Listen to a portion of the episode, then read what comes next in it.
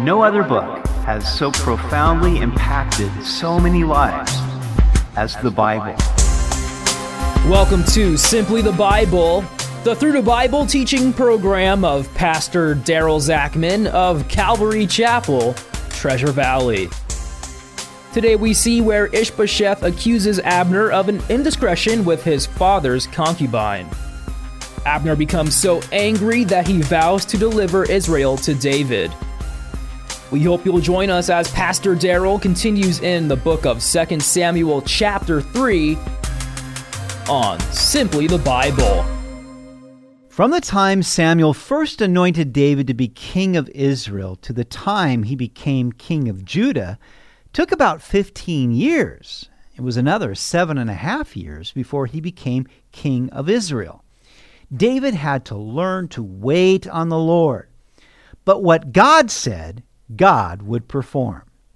We continue in 2 Samuel chapter 3. Now there was a long war between the house of Saul and the house of David, but David grew stronger and stronger, and the house of Saul grew weaker and weaker. The house of Saul represented the flesh. Saul started out well, but became a man ruled by his flesh.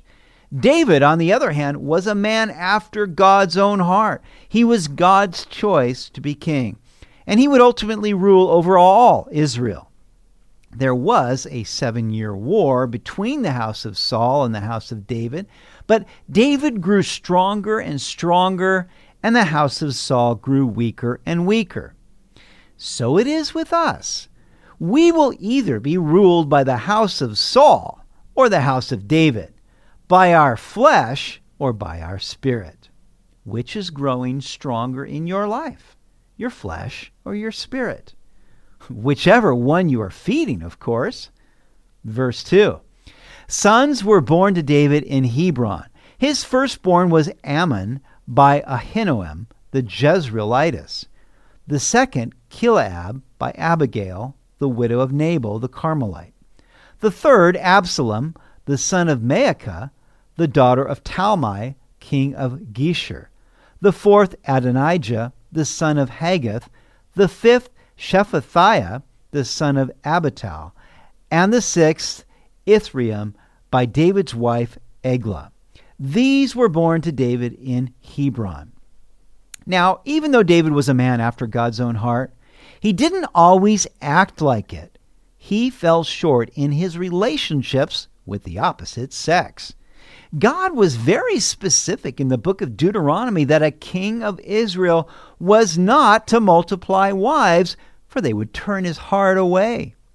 David's first wife was Michal, the daughter of Saul. But when David had to flee from Saul to save his life, Saul gave her to another man. While David was on the run, he took 2 more wives. Then in Hebron, he added 4 more to his harem. One of them, Maacah, was a Geshurite. The Geshurites were one of the original nations that inhabited the land of Canaan. She was a Gentile, and her son Absalom would one day rebel against David and seek to take the kingdom away from him. One wonders how someone who is so familiar with the Word of God could ignore such a clear commandment. But this was an area of David's heart that was not subjected to the will of God. David subdued kingdoms, but he did not completely subdue his own lusts. He did as he pleased, and this would later be his downfall. David is certainly not alone, for many men of God have fallen because of lust. How we all need God's grace and power to rule our own spirits. Verse 6, now it was so while there was war between the house of Saul and the house of David that Abner was strengthening his hold on the house of Saul.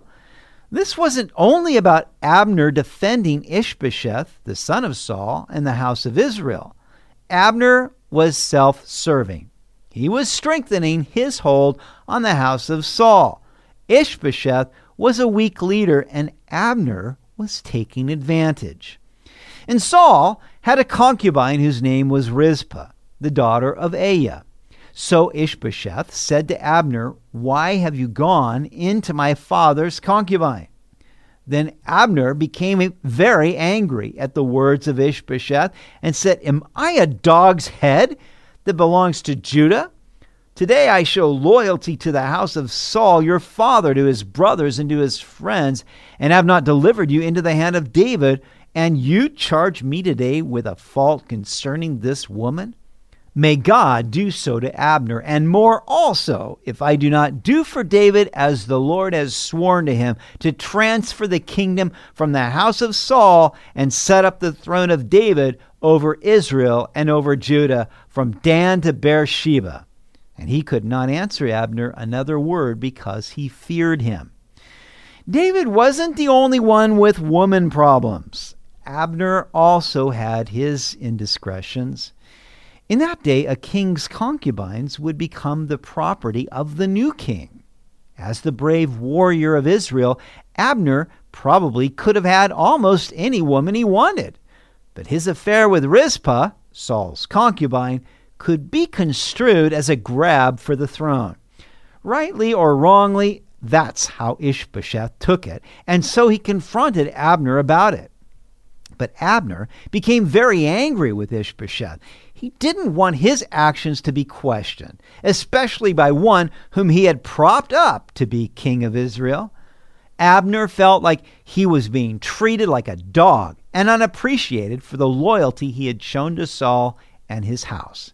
Abner had known that the Lord had made an oath to David that he would become king, and yet Abner had gone against the will of God to put Ishbosheth on the throne.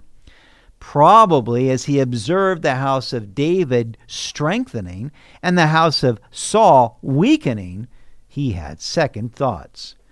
But this was the proverbial straw that broke the camel's back. Abner would now do everything in his power to give the kingdom to David. Ishbosheth was speechless because he was afraid of Abner.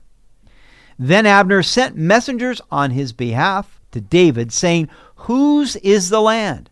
Saying also, "Make your covenant with me, and indeed my hand shall be with you to bring all Israel to you." Abner offered to give David the kingdom if he would make a covenant with him. And David said, "Good, I will make a covenant with you, but one thing I require of you: you shall not see my face unless you first bring Michal, Saul's daughter, when you come to see my face." So David sent messengers to Ishbosheth, Saul's son, saying, "Give me my wife Michal, whom I betrothed to myself for 100 foreskins of the Philistines." And Ishbosheth sent and took her from her husband, from Paltiel, the son of Laish. Then her husband went along with her to Bahurim, weeping behind her. So Abner said to him, "Go, return." And he returned. Now, why did David make Michal the sticking point of the agreement? He had 6 wives already. It wasn't like he needed a 7th. It seems to have been an issue of pride, possession, or both. He had purchased Michal by paying the bride price to Saul of 100 Philistine foreskins, for which he actually paid 200 foreskins. And he wanted back what belonged to him. But what of Michal's feelings? There was no consideration for her. It had been about 20 years since David and Michal had been together. Did she even want him now? And certainly he had no regard for her new husband. As the story unfolds, even though David would have Michal back physically, it is doubtful that he ever had her back relationally. A hardening of the heart had occurred, and contrary to the saying, time does not heal all wounds, love cannot be forced. Verse 17. Now Abner had communicated with the elders of Israel, saying, "In time past you were seeking for David to be king over you. Now then, do it. For the Lord has spoken of David, saying, 'By the hand of my servant David I will save my people Israel from the hand of the Philistines and the hand of all their enemies.'" And Abner also spoke in the hearing of Benjamin. Abner had great sway over all Israel. He was the strong leader, and who would stand against him.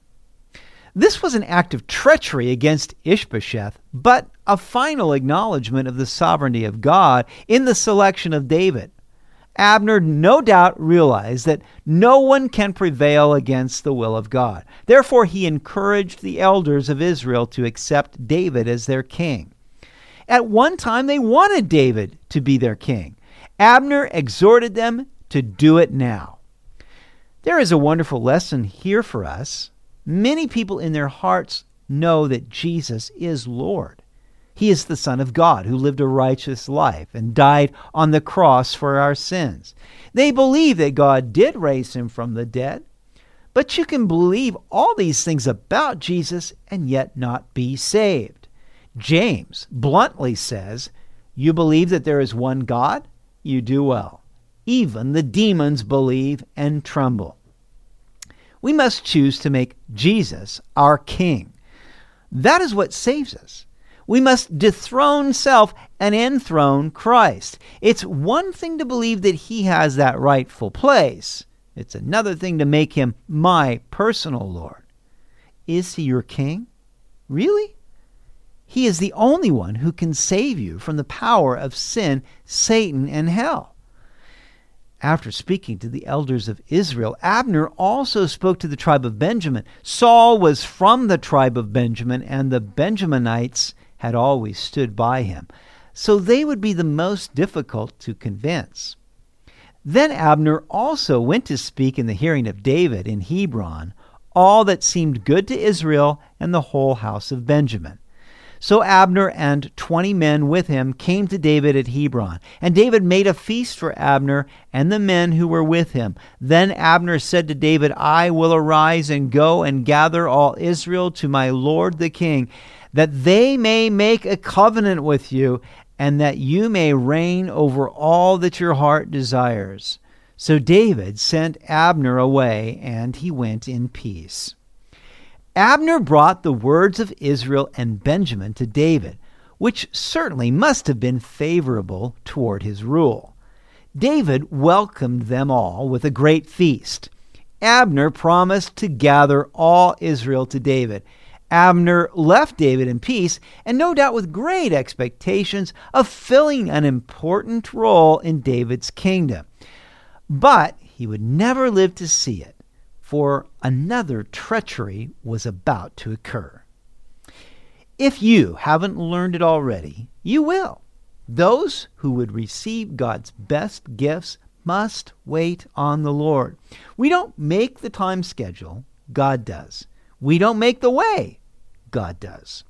Receiving God's greatest blessings means resisting the temptation to act in your own strength and according to your own wisdom.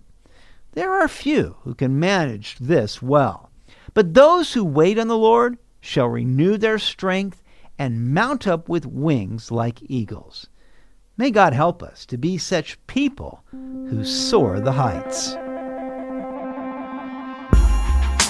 You've been listening to Simply the Bible, the Through the Bible teaching program of Pastor Darryl Zachman of Calvary Chapel, Treasure Valley. For more information about our church, please visit our website at calvarytv.org. To listen to other episodes, go to 941thevoice.com or check out our iTunes podcast. Next week, we'll see that when Joab is informed of Abner's covenant with David, he plots murder.